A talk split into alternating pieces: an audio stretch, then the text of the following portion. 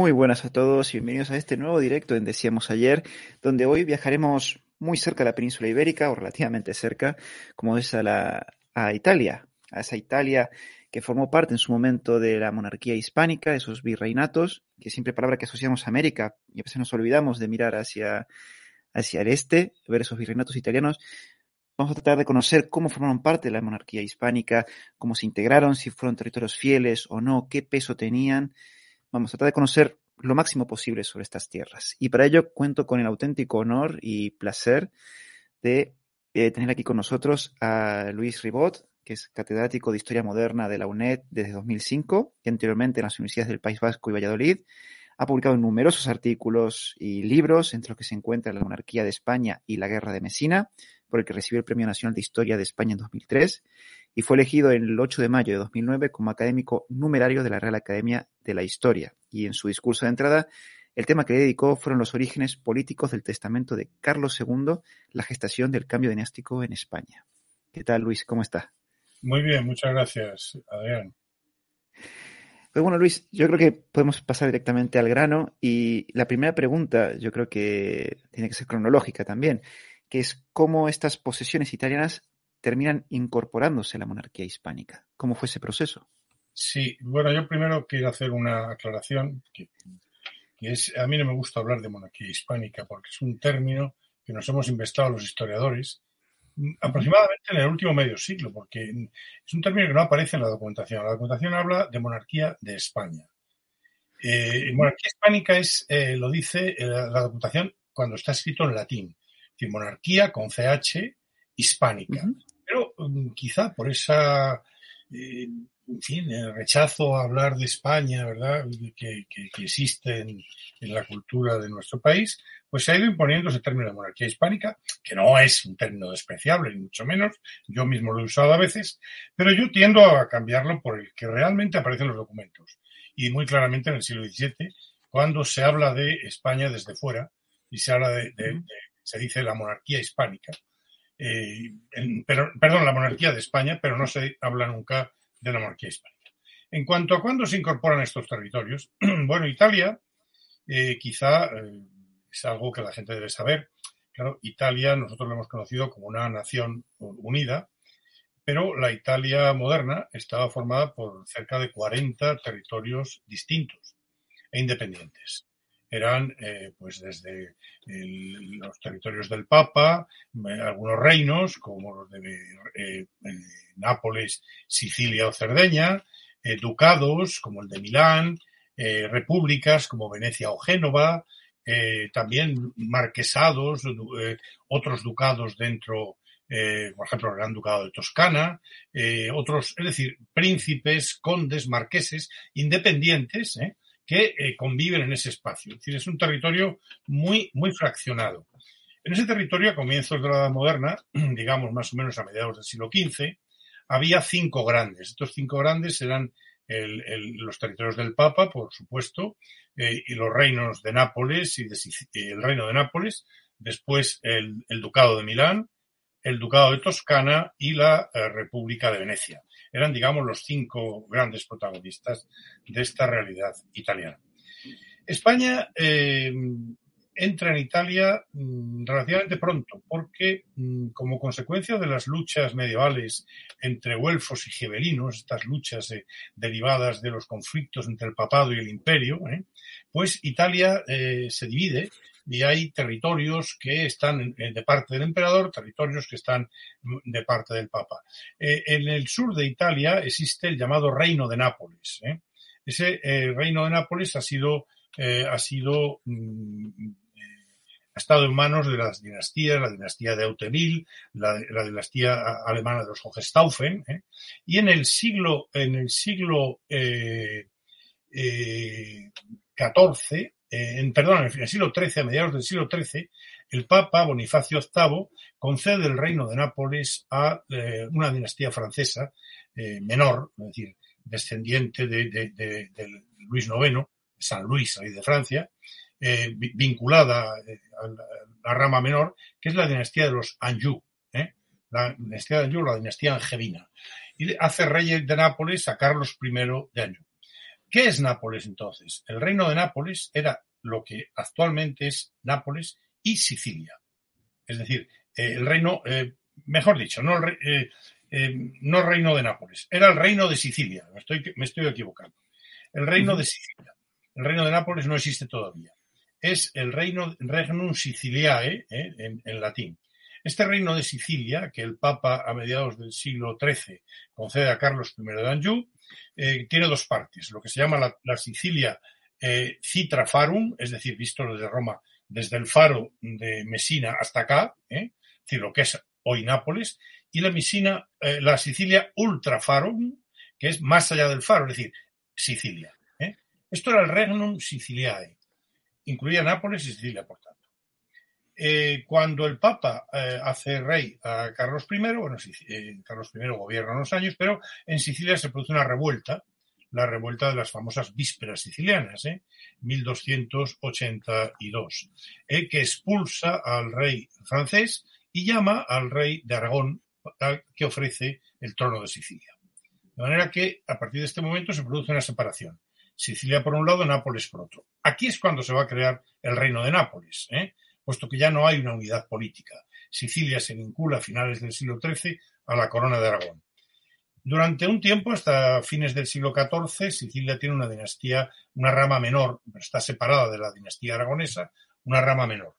Después, eh, cuando esa rama se extingue, el trono de Sicilia pasa a formar parte de, vincularse a la, corona de Aragón, al reino de Aragón. Y eh, los reyes serán los mismos. Esta es la vinculación de Sicilia que hereda eh, a finales del siglo XV, hereda eh, Fernando el Católico. ¿eh? Como rey de Aragón, hereda Sicilia. Cerdeña se incorpora también a la corona de Aragón en virtud de un proceso lento que dura prácticamente el siglo XIV, a finales del siglo XIV ya se puede decir que está incorporada. y luego en el siglo XV, a mediados del siglo XV, el rey Alfonso V el Magnánimo, rey aragonés, conquista el reino de Nápoles, expulsando a los angelinos. ¿eh? La lucha entre, entre la corona de Aragón y los Anjou en el Mediterráneo, en el fondo está reflejando la lucha entre los partidarios del Papa, los güelfos, que serían los Anjou, y los gibelinos partidarios del emperador, digamos, en origen. ¿eh?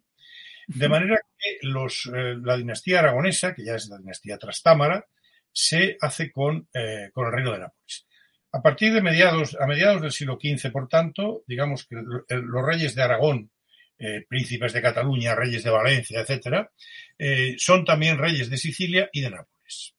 Cuando muere eh, Alfonso V el Magnánimo, cede el reino de Nápoles a, a su hijo bastardo Ferrante o Fernando, y mm, por tanto se establece allí una rama menor de la dinastía aragonesa.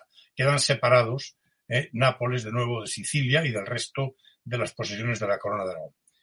Pero en estas circunstancias, eh, a finales del siglo, se inician las guerras de Italia. ¿eh? Ese intento de intervenir en Italia, de conquistar Nápoles, que lo conquista pero efímeramente, por parte del rey eh, francés Carlos VIII en 1494. Se inician estas larguísimas guerras que durarán hasta mediados del siglo XVI, y mm, pronto interviene Fernando el Católico en defensa de sus parientes napolitanos, pero realmente lo que desea es, como lo conseguirá, hacerse con el reino de Nápoles. Así, desde 1503, eh, Fernando el Católico es rey de Sicilia, que lo heredó eh, de su padre, rey de, Nápoles porque lo, eh, lo, conquistó, rey también de Cerdeña, que venía en la herencia aragonesa. Y luego hay un cuarto territorio que también quiso incorporar Fernando el Católico, pero que en realidad se incorporará ya por parte de Carlos V durante las siguientes guerras de Italia, que será el Ducado de Milán. ¿eh? El Ducado de Milán conquistado en el enfrentamiento frente a Francia eh, a partir de la batalla de, a raíz de la batalla de Pavía, ¿eh?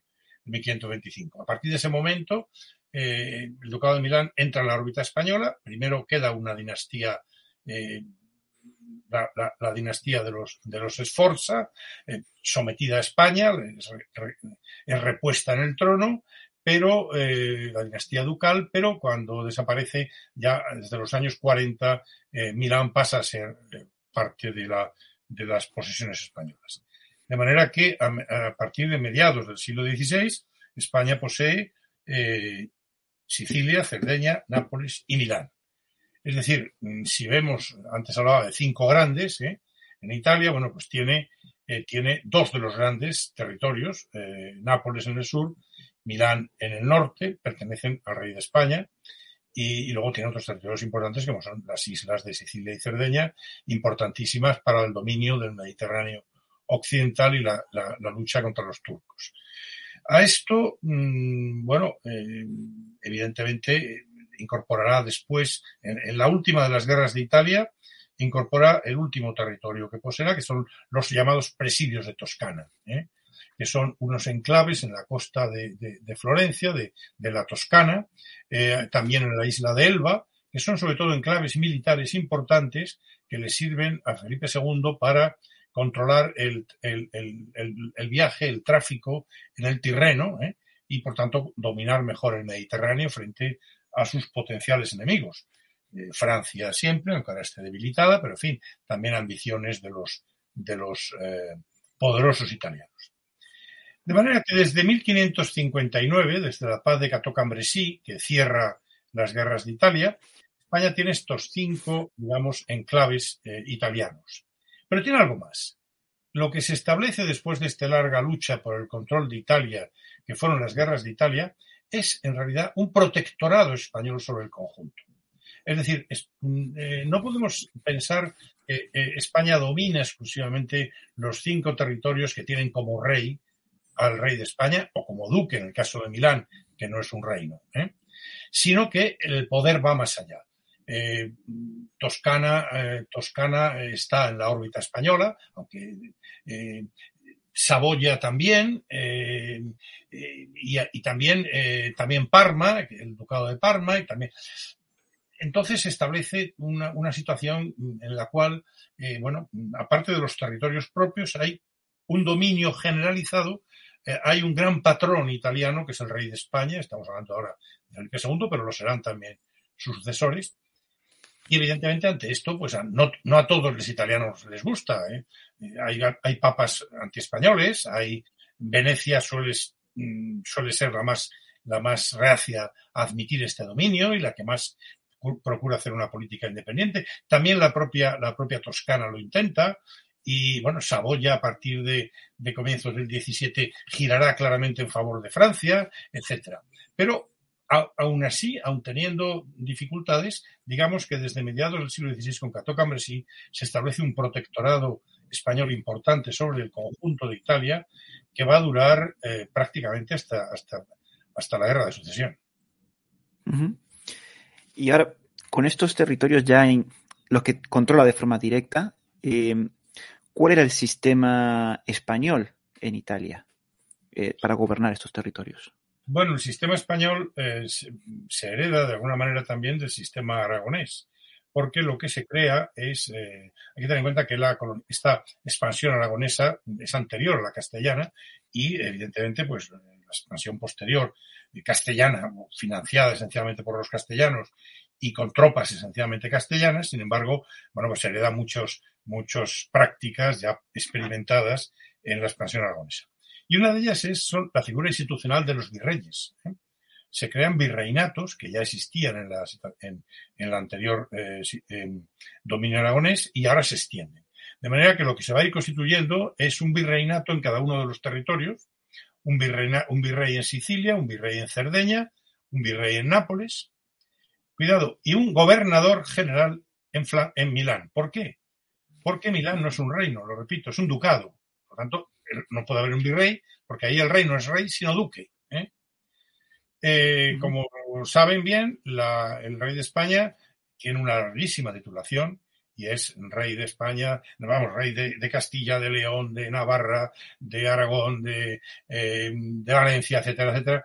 Y también rey de Sicilia, rey de Nápoles, rey de Jerusalén, que es un título honorífico vinculado al reino de Nápoles, que también, del que también se apoderan los reyes el rey de España, que tiene un significado para la cristiandad muy notable, eh, duque de Milán, etc. Bueno, entonces, en cada uno de estos territorios, él, en, su condición de señor natural de, suprema de suprema autoridad, de, soberano, pues nombra un representante.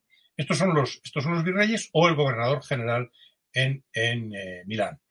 Y luego, evidentemente, estos personajes que son importantísimos, son miembros de la alta nobleza, eh, a veces incluso de la familia real, pues eh, cuentan con toda una serie de instituciones eh, en cada uno de estos reinos, algunas existentes antes ya de la llegada de los españoles, otras creadas por los españoles. Hay un proceso de adaptación. A partir de un cierto momento, mm, a mediados del siglo XVI, se crea el Consejo de Italia, en, Madrid, en la corte.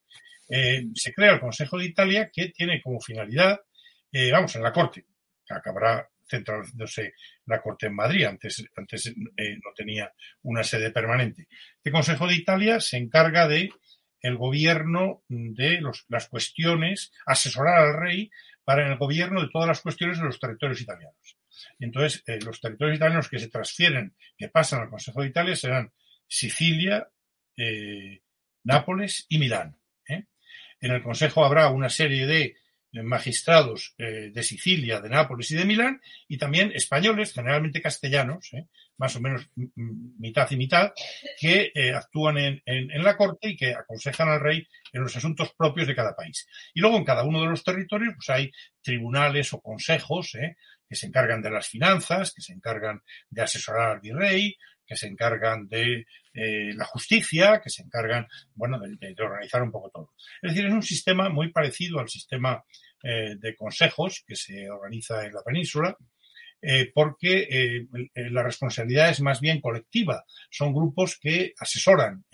y mm, esto es lo que se hace en, en, Sicilia, en Nápoles, en Milán y un poco en todos los territorios donde, donde se establece el dominio, el dominio español. Creo que otro, de los aspectos importantes para el dominio es la fidelidad eh, de estos territorios, o sea, de la propia gente que vive en estos territorios.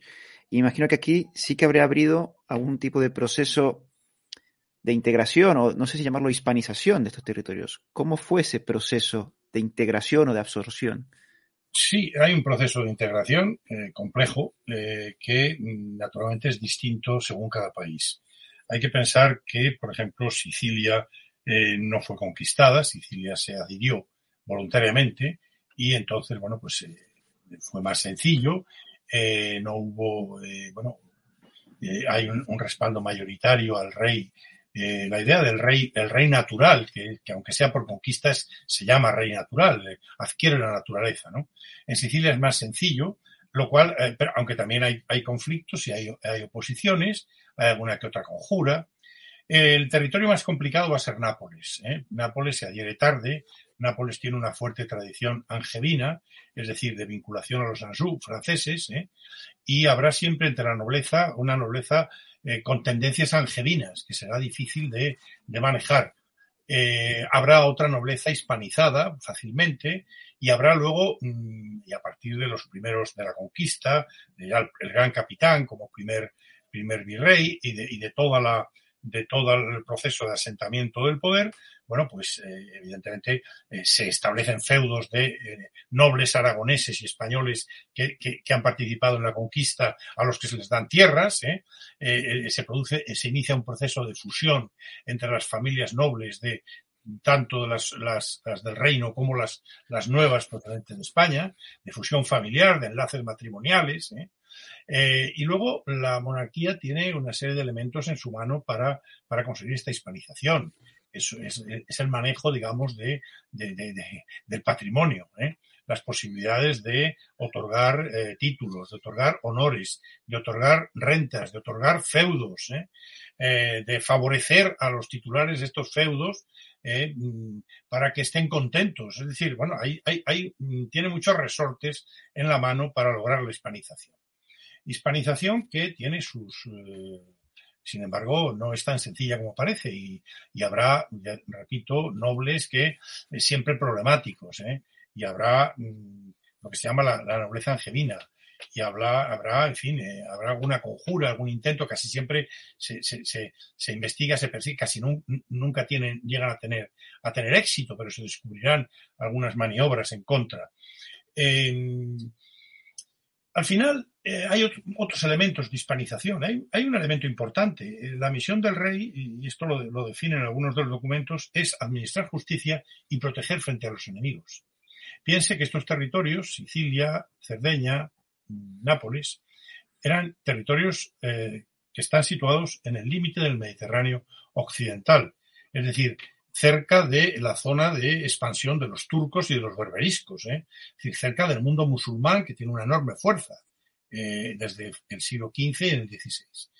El rey de España se justifica en parte por la defensa que hace de estos territorios su capacidad de defender estos territorios con un poder superior, puesto que es poder hegemónico en toda esta zona, al de otros príncipes, es muy grande. Y eso da una cierta seguridad. ¿eh? Eh, y después, evidentemente, la, bueno, también está la, labor de la Iglesia. La labor de la Iglesia es importantísima a la hora de asentar ante un pueblo, y aquí me refiero sobre todo al pueblo, al pueblo bajo, eh, que no tiene una cultura, pero que, cuya formación depende esencialmente del púlpito y del confesonario, ¿eh? asentar la idea de que Dios eh, ha querido ahí a, ese rey, que ese, ese rey se llame Carlos, Felipe, es el rey natural. Y la lealtad es no solamente un deber exigido por la religión, también, bueno, también, no solamente es un, es un delito gravísimo, se castiga con la muerte, la falta de lealtad, pero que también es un pecado la Iglesia persigue. Es decir, hay toda una serie de mecanismos. ¿eh?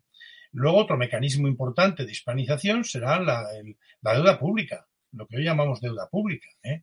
Es decir, la gente que cuando, cuando los reyes necesitan dinero, pues emiten títulos de deuda. Muchos sectores, gentes con dinero de las lo que hoy llamaríamos clases medias, eh, eclesiásticos, gentes con eh, conventos, etcétera, que, eh, bueno, pues compran títulos de deuda que les dan unos ingresos anuales. Evidentemente, mantener la estructura pues esa estructura y ese poder significa que te sigan pagando. Si desaparece ese poder, esos títulos les van a reconocer quien venga. Y hay, hay toda una serie de mecanismos, muchos, múltiples, ¿eh?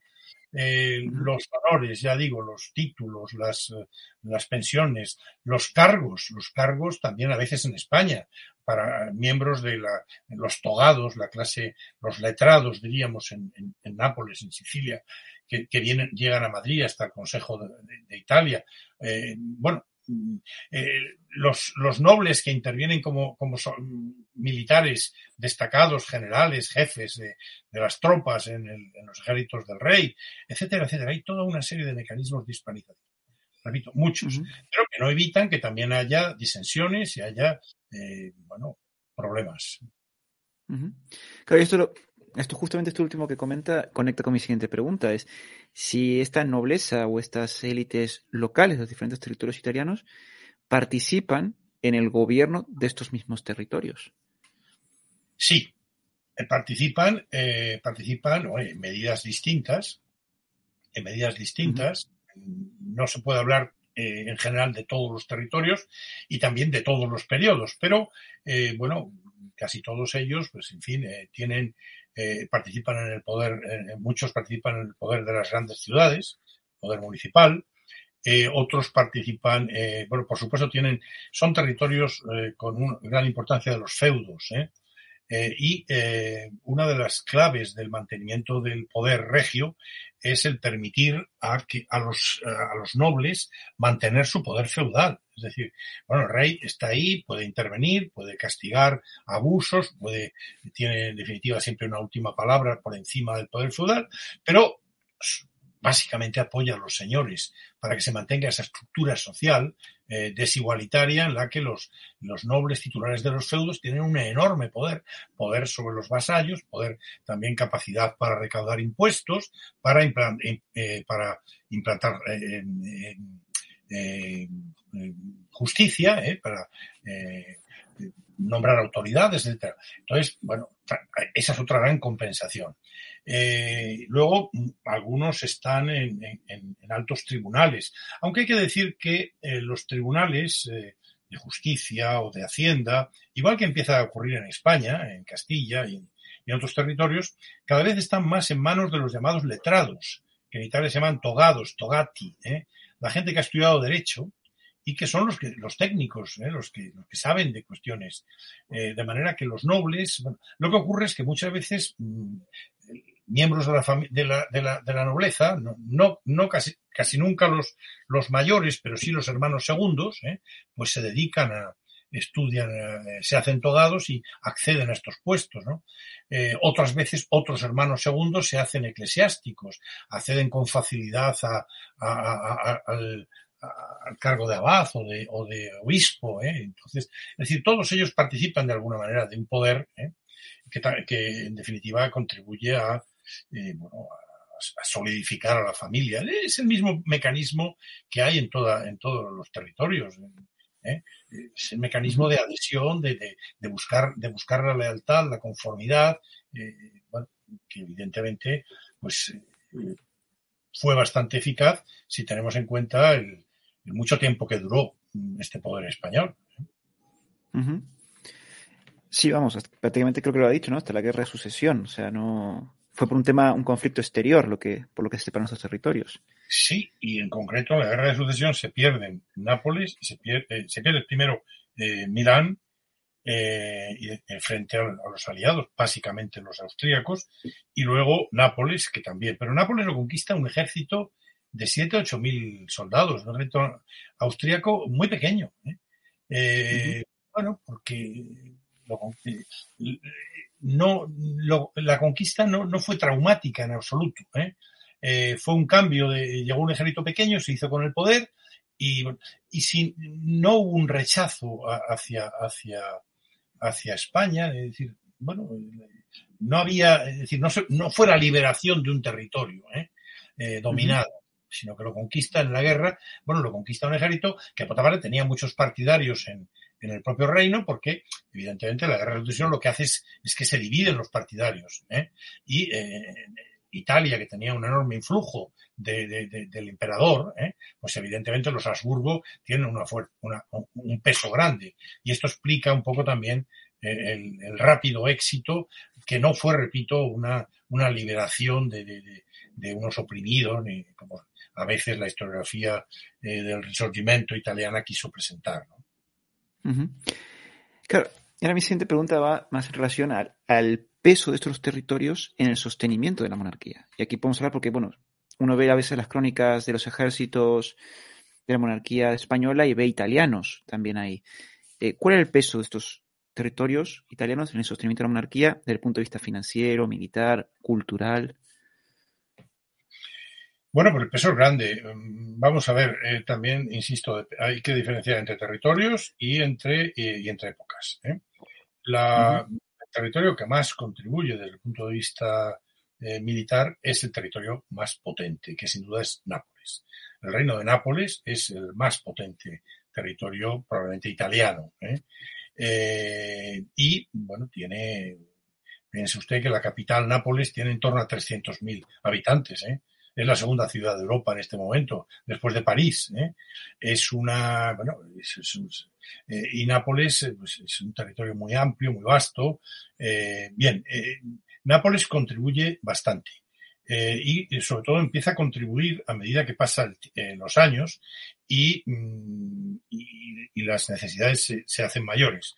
La contribución de, es en dinero y también en hombres, en soldados soldados que son o bien eh, eh, de Nápoles, también de Sicilia, aunque bastante menos. ¿eh? También Sicilia co contribuye con dinero, bastante, pero, pero menos que, que, Nápoles. La que menos contribuye al, a la defensa conjunta es Milán.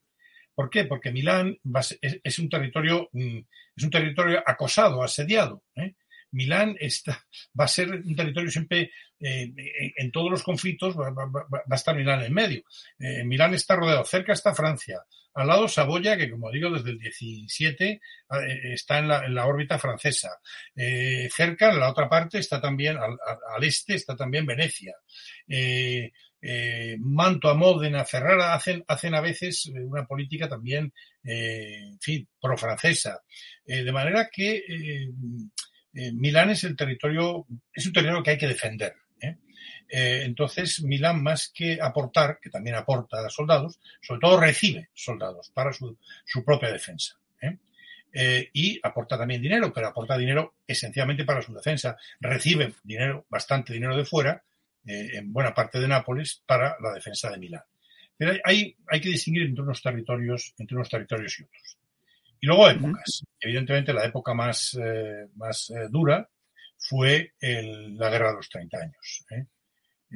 a finales del reinado de Felipe II hay ya una contribución importante, pero la Guerra de los 30 años va a ser el, como dicen los italianos, el spartiacqua, es decir, el punto que separa las aguas, porque mm, Castilla, que ha sido y sigue siendo la gran financiadora del imperio, de la política militar, imperial, hegemónica, pues cada vez, en fin, eh, da muestras de agotamiento. ¿eh?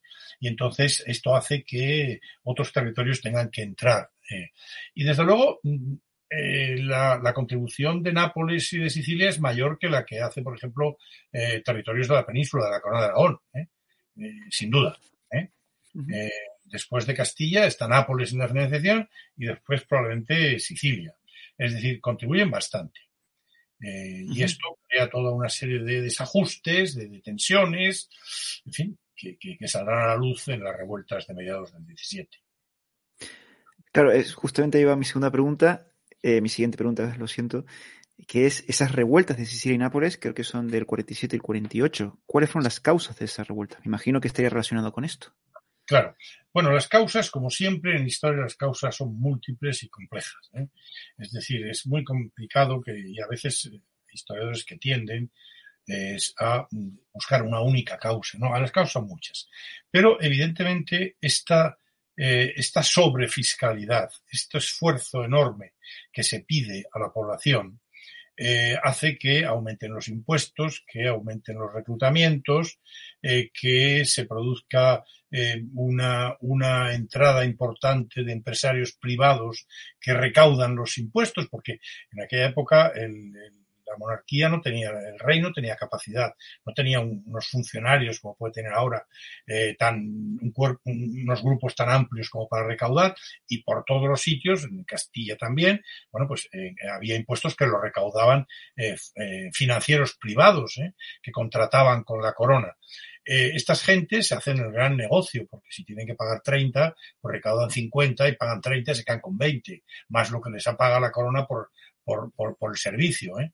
Es decir, hay, hay una, eh, lo que Rosario Villari llamó en su día una privatización de, de eh, digamos, de eh, una eh, actividad que podríamos considerar pública, aunque la idea de público y privado es compleja para la época, pero es decir, que están trabajando para el rey, pero en beneficio propio. ¿eh?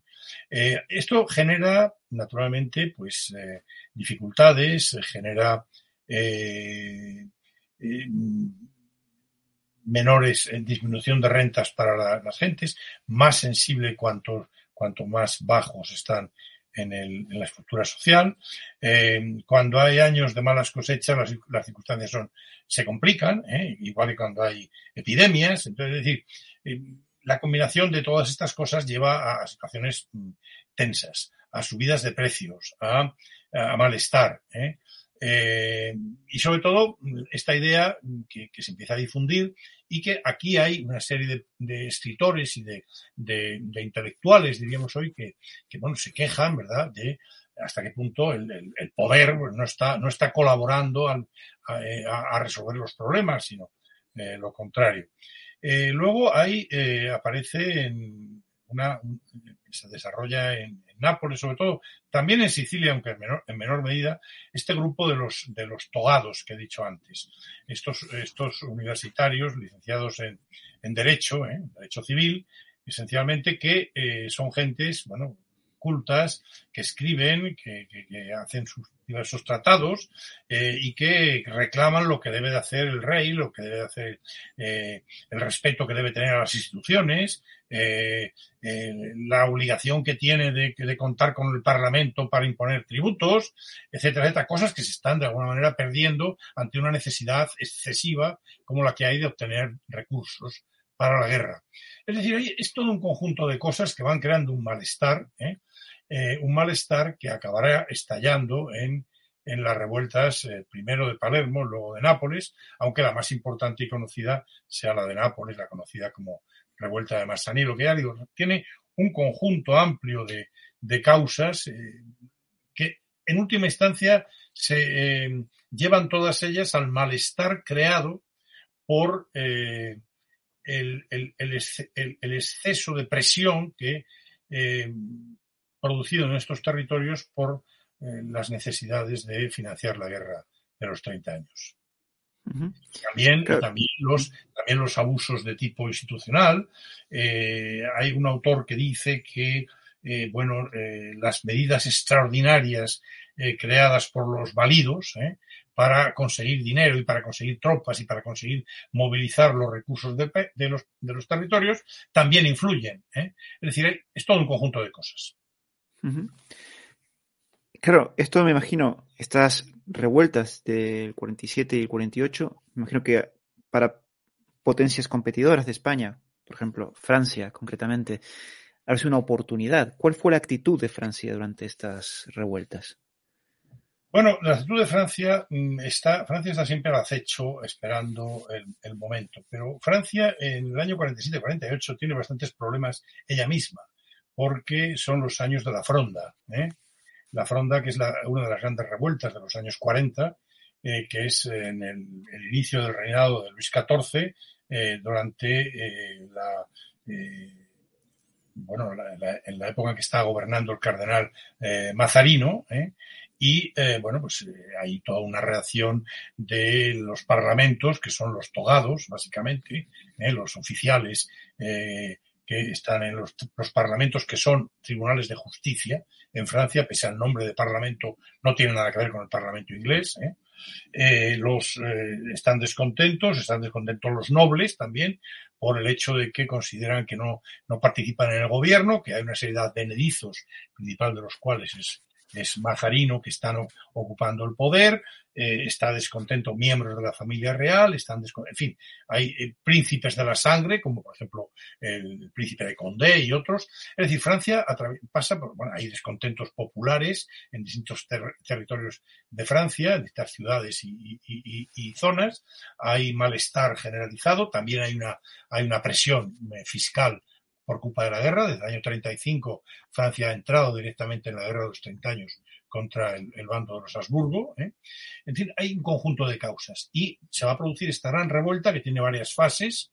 La revuelta de la Fronda, que eh, probablemente fue la más grave, una de las más graves revueltas que hubo en la Europa del 17. Eh, bueno, el poder real salió victorioso, pero, pero allá anduvo. entonces Francia no está en su mejor momento. Sin embargo, los, los rebeldes recurren a la protección francesa y habrá un personaje, el duque de, Guisa, que se, que se erige en, cuando, cuando en Nápoles se proclama al final, en el periodo final, la República, será el protector y se crea lo que se llama la Real República Napolitana, y será el, personaje que, eh, bajo el cual eh, eh, que teóricamente está al frente, pero es un personaje que, tiene una importancia pequeña y que desaparece pronto. Eh, la ayuda francesa en, hombres y en, barcos y en eh, fue lo que pudo ser, fue, fue muy poco. ¿eh? Fue muy poca por las circunstancias especiales que estaba atravesando, que estaba atravesando Francia.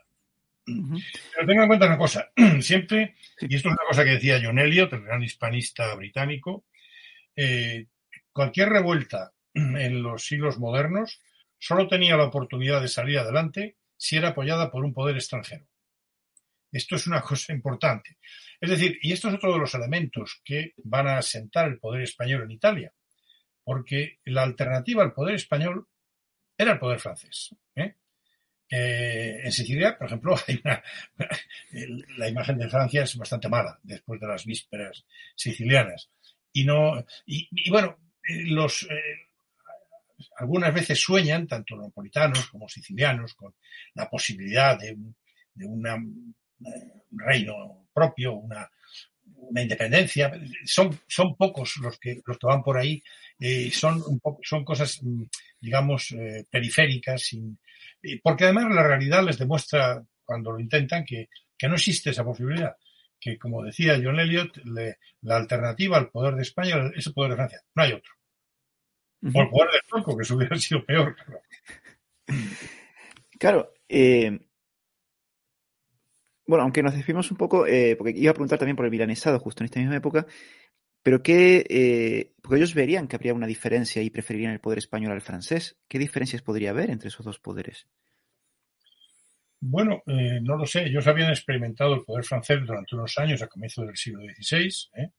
Eh, desde el año, no me acuerdo exactamente, el año 11 creo, hasta el año 25.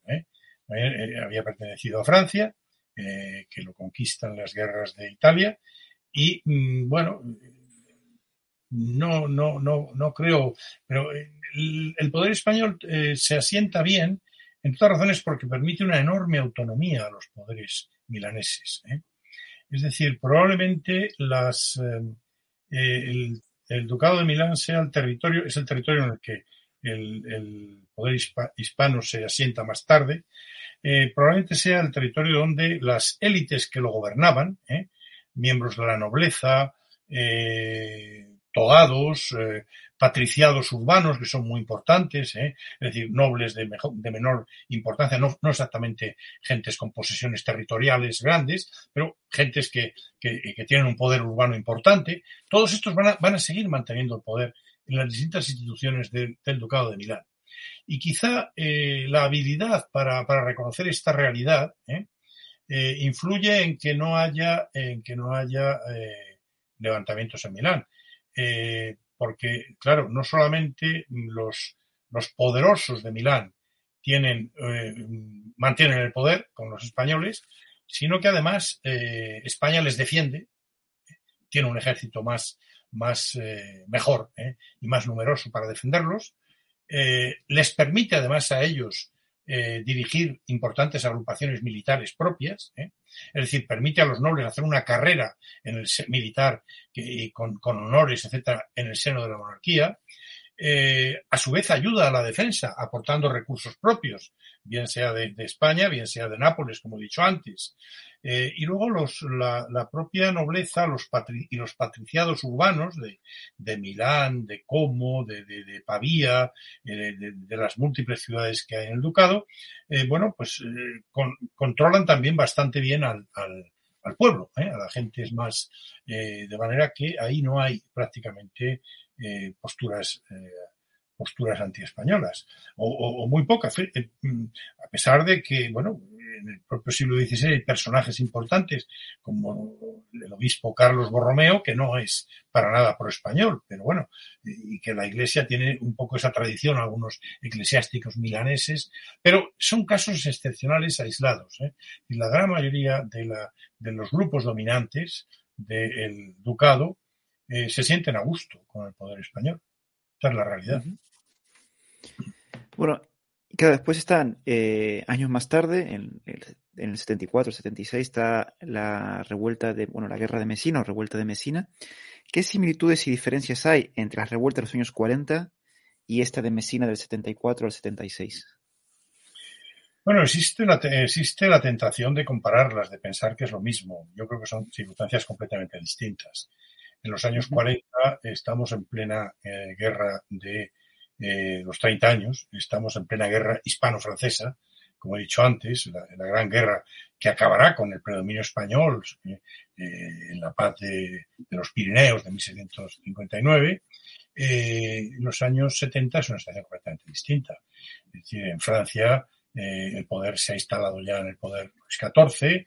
Eh, Francia es, eh, es, en este momento ya indudablemente el, poder más importante de Europa. España vive una situación de cierta crisis, que es la, la, regencia de la minoría de edad de Carlos II. Mm, bueno, mm, las circunstancias son muy diferentes.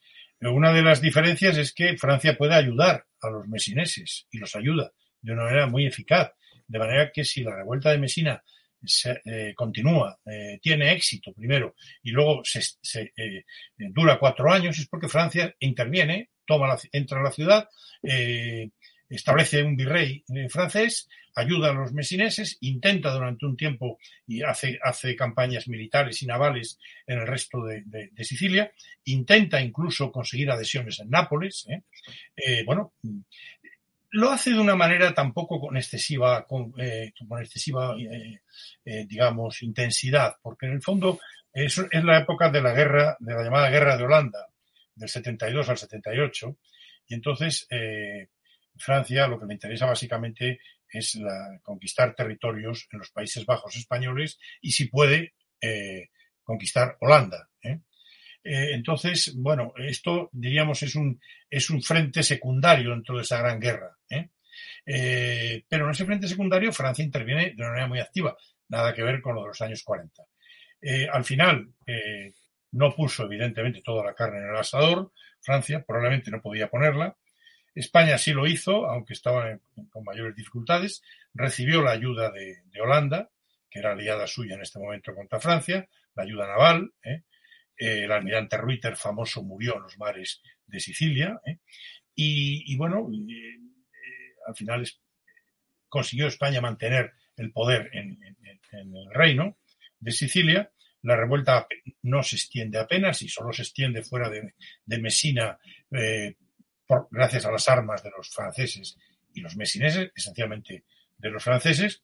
El ejército español aguanta, la marina tiene dificultades, las fuerzas navales, pero, pero al final, al final se acaba el asunto porque Francia se acaba retirando eh, en el año 78 cuando se están ya negociando la paz de Nimega que pone fin a ese largo enfrentamiento entre Francia y eh, España, Holanda y otro grupo de, aliados. De forma que hay múltiples diferencias. Eh, la época es completamente distinta. Mesina no reacciona para nada por un problema de, eh, por un problema de, de opresión fiscal, de, excesivo, de, que se le pida excesivo dinero, de que se la, en absoluto. Piense que Mesina es la, es probablemente, bueno, sin probablemente, dentro de todo el conjunto de la monarquía de España, es la ciudad que tiene más privilegios, es una auténtica república dentro de la monarquía. Es una ciudad enormemente privilegiada, eh, que tiene unos grupos de poder importantes, nobles y, oligarquías urbanas eh, muy importantes, que, vive del cultivo y la exportación de la seda, que tienen un nivel bastante bueno. Es verdad que quizá en una cierta crisis, pero no creo que eso sea tan importante a la hora de explicar la revuelta. Básicamente lo que, lo que Mesina, Mesina quiere agrandar su, su, su, su, autonomía, su, que ya es muy grande, eh, en el seno de, porque quizá Mesina lo que, lo que soporta mal es, es el avance del absolutismo. Pero el absolutismo tampoco avanza mucho en relación con ella, porque decir, yo siempre he dicho que la, la revuelta no estalla tanto porque el rey presione, cuanto porque los que presionan son los mesineses por ampliar sus privilegios. ¿eh? Y, se encuentran en un cierto momento con frenos y con tal, ante lo cual acaba, acaba estallando la situación. Digo, las, circunstancias son muy distintas. Claro, y aquí em, la siguiente pregunta sería, eh, por esos, no se llaman los decretos, bueno, la nueva planta que se impone en 1678, ¿en qué consistió esta nueva planta? Sí, bueno, esto de la nueva planta es una, es una denominación de otros historiadores, a mí no me gusta mucho, porque claro, tratan de, tratan de eh, vincularlo, es decir, es una nueva planta, sí, es decir, se, crea una, una, una, nueva legalidad, ¿eh? igual que se hará después de la guerra de sucesión en Cataluña, en Valencia, en, en, Aragón, eh, en Baleares. Es decir, bueno, sí, pero nadie en este momento lo llama nueva planta. ¿eh? Lo que hay es el castigo a Mesina. Y también en esto las circunstancias cambian, porque a Nápoles apenas se le castigó y a Palermo eh, tampoco. ¿eh? Fue muy ligero, igual que tampoco se castigó mucho eh, apenas a Cataluña después de su revuelta de 1740. ¿Por qué? Pues porque estábamos en plena guerra, las circunstancias eran diferentes, era mejor restañar heridas que no. Ahora también eso ha cambiado. Y cuando acaba la revuelta de Mesina, a pesar de que estamos todavía en, bueno, estamos ya en el inicio del reinado, del reinado mayoría de edad de Carlos II, en la época de, gobierno de, don Juan de Austria, su hermanastro. Bueno, mm, sin embargo, las cosas han cambiado. Eh, se llega a la paz ha terminado la guerra de Portugal, que era un, elemento que también preocupaba mucho en los años 40. la guerra de Portugal ha acabado en el año 68, y ya no hay frentes abiertos. y entonces el rey de España tiene las manos libres una vez que ha sometido a unos súbditos rebeldes para castigarlos. Y les va a castigar con dureza. En el Consejo de Estado y en la, propia Sicilia mm, hay eh, dos grupos. El grupo partidario de, una, de la suavidad, ¿eh? Diríamos hoy, eh, y el grupo partidario del castigo duro. Hoy ya hablaríamos de halcones y palomas. ¿no? Bueno, lo hay. Acaban imponiéndose los partidarios del castigo duro. y bueno, pues lo que se hace, el conde de Santisteban, que se le envía de virrey para que eh, lleve, eh, ponga en práctica este castigo duro, eh, se abolen los privilegios de Mesina, que venían de tiempo, ellos reivindicaban privilegios desde los romanos, los cartagineses, los, los griegos. Mesina es una ciudad que tiene como patrona, tenía, no sé si sigue teniendo ahora, a la Virgen de la Lettera, de la Carta, porque decía que la, Virgen María le escribió una carta a la ciudad, ¿eh? en la cual hablaba de sus virtudes, de sus... Eh, y esto es un poco, bueno, el origen mítico de estos privilegios, como de otros muchos, es terrible. Luego hay otros reales, ¿no? Eh, y otros inventados. Bien, entonces abole todos los privilegios de Mesina, abole las instituciones de Mesina, establece instituciones nuevas, el edificio del Senado, que era la gran institución de gobierno de la ciudad queda derruido y sembrado de sal, un poco como, como hicieron los romanos con Cartago. Es decir, hay toda una serie de elementos. Se construye una ciudadela en, eh, eh, el puerto para las ciudadelas tienen siempre la misión de defender y también de controlar a la población. ¿eh? También se hace una ciudadela en, Cataluña, ¿no? el famoso Parque de la Ciudadela, donde ahora está el Parlamento. bueno, es decir, hay un castigo, evidentemente, un castigo fuerte, ¿eh? Eh, que tiene otros elementos. Se suprimen, se suprime la, Universidad de Mesina, bueno, un castigo duro. Y se ha dicho que ese es un precedente de lo que luego se hará en, Cataluña. Bueno, yo no sé, me parece que son también momentos diferentes, pero evidentemente es un precedente en tanto cuanto castigo duro y, si queremos, podemos llamarlo, como repito, hay historiadores que lo llaman nueva planta. A mí, eh, lo que siempre me sorprendió de esta época del de reinado de Carlos II, desde el punto de vista de un aficionado y también eh, que le queda mucho por aprender, es ante la agresividad de Francia, de esta Francia de Luis XIV, cómo la monarquía de Carlos II consiguió resistir en Italia durante esta segunda mitad del siglo XVII.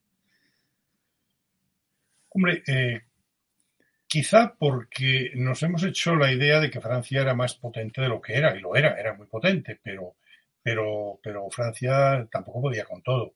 En, esta época, mm, eh, Luis XIV mm, va durante el reinado de Carlos II va a hacer cuatro guerras contra España.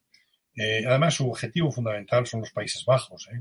Él quiere conquistar los Países Bajos españoles, primero porque, básicamente la actual Bélgica, porque eh, buena parte de ello mm, es, de origen, es francófono y, eh, en fin, los reyes de Francia reivindican derechos históricos sobre el territorio.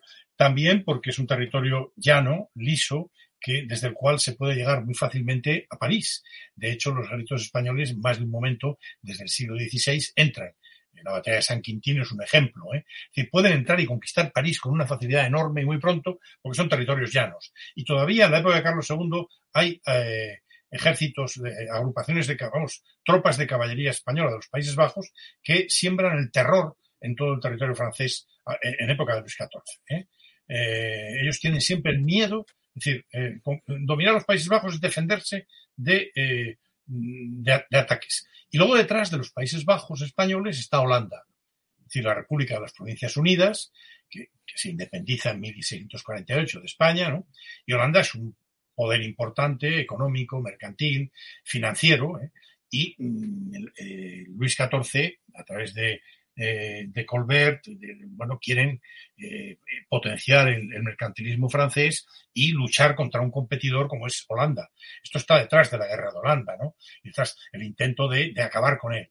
Eh, entonces, bueno, estos territorios intermedios hay que, hay que hacerse con ellos.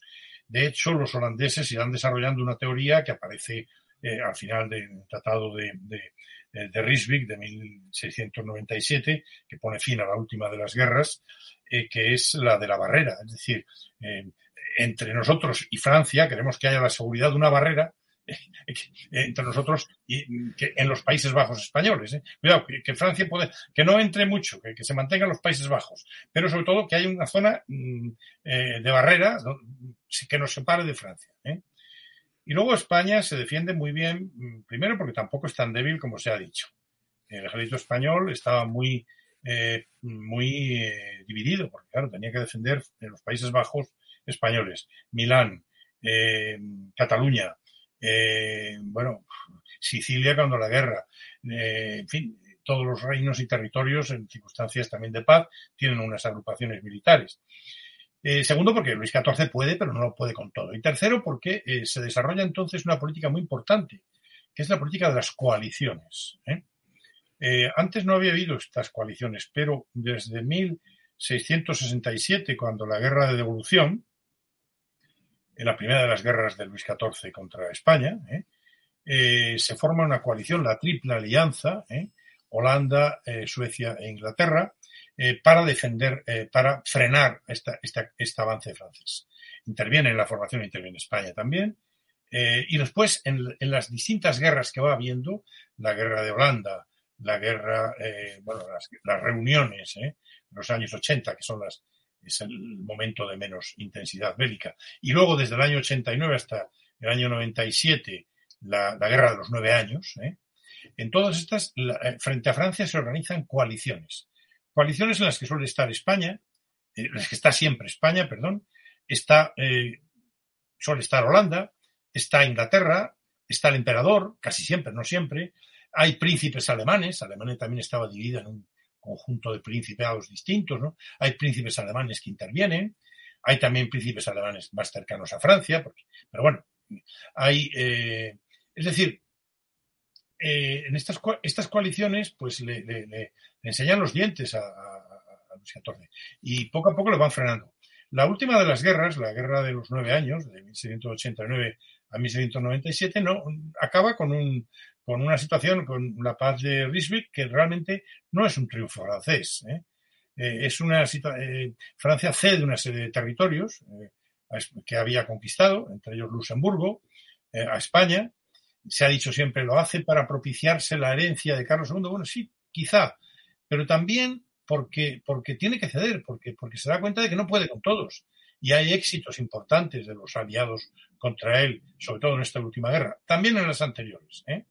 De manera que Luis XIV no puede con Luego se ha estudiado mucho, eh, pero todavía habría que estudiar más, el enorme esfuerzo diplomático que Luis XIV hace en Italia por atraerse a todos estos pequeños príncipes, duques independientes, teóricamente independientes, repito que todos están un poco bajo ese protectorado, ¿no? Duques independientes, eh, principados, ¿eh? Toscana, Módena, Parma, bueno, Luca, bueno, eh, sin embargo, no tiene el éxito que busca. La propia Saboya, que ha tenido una actitud bastante pro-francesa, empieza a girar en contra de Francia. E incluso en los últimos años del siglo, la República de Venecia abandona eh, en parte esas posturas de tradicionalmente, ya desde el comienzo del 16, anti, digamos, en contra del predominio español, y yo he encontrado un texto de un embajador veneciano en Madrid que dice, escribe a la República, de Venecia, poco antes ya de la desaparición de Carlos II, diciendo el temor que, tenemos de que cambien las cosas. Ojalá se quede Italia como está. Ojalá se quede Italia, ojalá continúe España. Es decir, ahí hay una. Y luego hay otro elemento que sigue funcionando. Hay un historiador italiano, porque además he de decir una cosa: eh, todos los avances en el conocimiento de la Italia española eh, son el fruto de investigaciones de historiadores españoles, pero también y en una gran medida de historiadores italianos. ¿eh? que son los, primeros que han hablado del protectorado español, han sido ellos, no nosotros. ¿eh? Hay un, historiador napolitano, Angel Antonio Spagnoletti, que, que ha estudiado, tiene un libro que se llama Principi Italiani ed España. y en este libro, en el siglo XVII, en este libro, sobre los príncipes italianos y España, estudia la capacidad del rey de España para, para conceder honores no solo a vasallos suyos de Nápoles, Sicilia, Cerdeña, de, eh, de Milán, sino también al duque de Parma, al gran duque de Toscana, al, a, a, nobles de Venecia, a nobles de Génova, a personajes de otros territorios. ¿eh? Es decir, el gran poder sigue siendo, y esto es quizá un elemento, uno de los elementos más, más llamativos, que en una época de, de, crisis, aunque, repito, no es una crisis tan grande como se ha dicho siempre, en una época de crisis, eh, en Italia el poder se mantenga muy, eh, bastante, bastante sólido. No como en los mejores años, sin duda. Eh, el rey de España no, no, no, no suscita el mismo respeto reverencial que pudo suscitar un Felipe II en sus mejores tiempos, ¿no? pero bastante sólido. Uh -huh. En los últimos tiempos hay una realidad italiana también, y es que el emperador, en los últimos años del siglo XVII, cada vez intenta más reivindicar sus derechos sobre Italia. Eh, la disputa que hay sobre la sucesión de Carlos II, al emperador le interesa España, sí, pero le interesa mucho más Italia. Porque eh, se vuelve un poco a esta tradición de güelfos y gebelinos. El emperador que ha dominado, los emperadores históricamente han dominado territorios italianos, el emperador quiere re recrear, Leopoldo I quiere recrear un poco este poder italiano. Y esto se nota, por ejemplo, hay napolitanos que van, en tiempos de Carlos II, nobles napolitanos que van a servir al ejército imperial. Tengan en cuenta que hay, en estas guerras están aliados habitualmente, sirven al ejército imperial y hacen carrera con el emperador. Luego esto explica también la facilidad con la que luego estos territorios caen en poder del bando imperial en la guerra de sucesión. ¿eh? Y lo mismo empieza a ocurrir en otros territorios. Uh -huh. Pero evidentemente la fidelidad al emperador, la, la, vinculación al emperador entraba dentro de la llamada fidelidad a Habsburgo, ¿eh? puesto que era la misma uh -huh. uh -huh. Y bueno, ya estamos a punto de cerrar y no quería cerrar el programa, sino obviamente comparar eh, este si es con la pregunta si el sistema español que había en Italia si es comparable con el que había en las Indias. Si, bueno. La respuesta tiene que ser sí y no. Hay elementos comparables y elementos que no. Comparable. La estructura es la misma. Virreinatos, eh, instituciones, eh, audiencias, eh, capitanías generales. Bueno, en pero ¿qué ocurre? En Italia, en, en, en, Italia se encuentran territorios que ya tienen una trayectoria, eh, que están poblados, que tienen una historia previa, eh, que son territorios de cristianos, ¿eh? mientras que en América se encuentran territorios nuevos, territorios donde, bueno, nuevos no, había unos indígenas, pero cuyo, cuyos poderes des, prácticamente desaparecen, y entonces, y territorios de infieles, de infieles. Entonces hay una labor importante que es la cristianización, que mm, contribuye a justificar la conquista eh, y que explica también en parte, bueno, muchas de las protecciones que reciben del papado, ¿verdad? Los reyes de España. Pero, claro, son territorios donde hay que construir ex novo, ¿eh? Y donde se establece un, unos poderes que eh, son los poderes de los españoles que han ido allí, ¿eh? son los que establecen los virreinatos, las audiencias, los, los, eh, las instituciones, las alcaldías, etcétera. ¿eh? Se, está, se está copiando un poco el modelo, el modelo de la monarquía, el modelo de Castilla, básicamente también, ¿eh? eh institucional. Eh, claro, ¿desaparecen completamente los poderes indígenas? No. Hay, hay, hay, hay, hay poderes que se les permiten a los, a los indígenas porque se, quiere que colaboren. ¿eh? pero son poderes evidentemente subordinados. ¿eh? Y poco a poco empieza a producirse dos fenómenos. Por un lado, el mestizaje. Un mestizaje, eh, bueno, complejo, con, pero, pero evidentemente un mestizaje que no se da, por ejemplo, en las colonias inglesas posteriores, ¿eh? que, que, que, que, sí hay un, un fenómeno más o menos intenso, pero un mestizaje.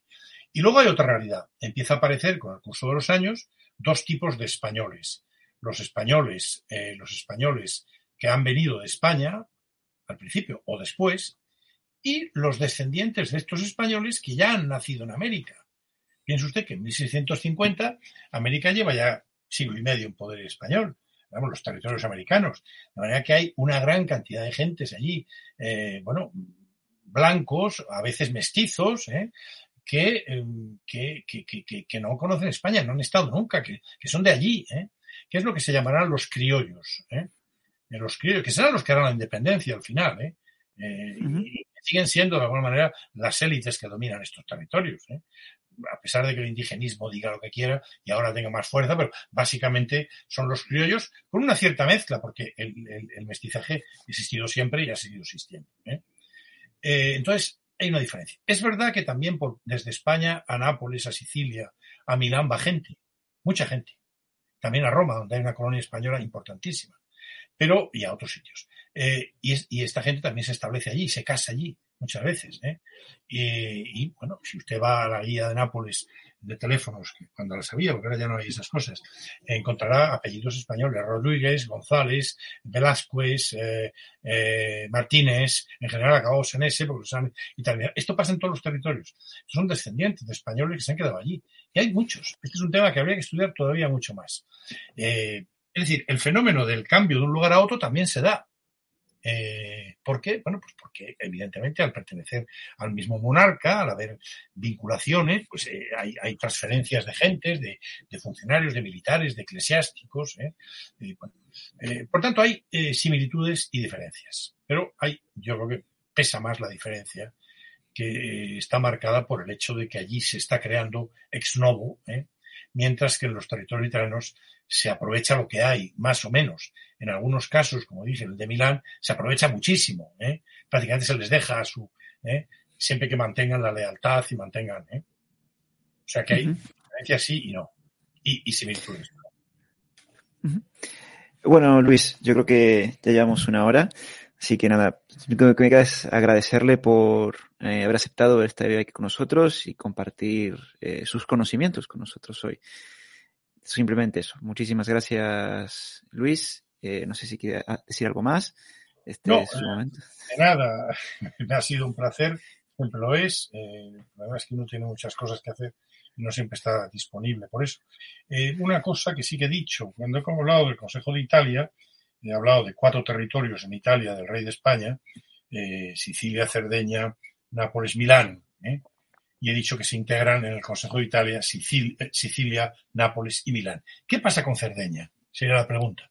Bueno, Cerdeña tiene una vinculación y se la mantiene, se la deja vinculada al Consejo de Aragón, porque Cerdeña es un territorio que, eh, que tiene una vinculación especial con la Corona de Aragón, donde el catalán se habló bastante, y todavía hay una zona en el norte, en Alguero, donde donde se habla algo parecido, ¿eh? hay un influjo del catalán. Entonces, eh, eh, Cerdeña queda vinculada al Consejo de Aragón, al que no estuvieron nunca vinculadas las otras, pero en fin, se la deja como un territorio aragonés, es una concesión, quizá tenía poca importancia desde el punto de vista económico, había poca gente, en fin, era un territorio mucho más pobre que los demás.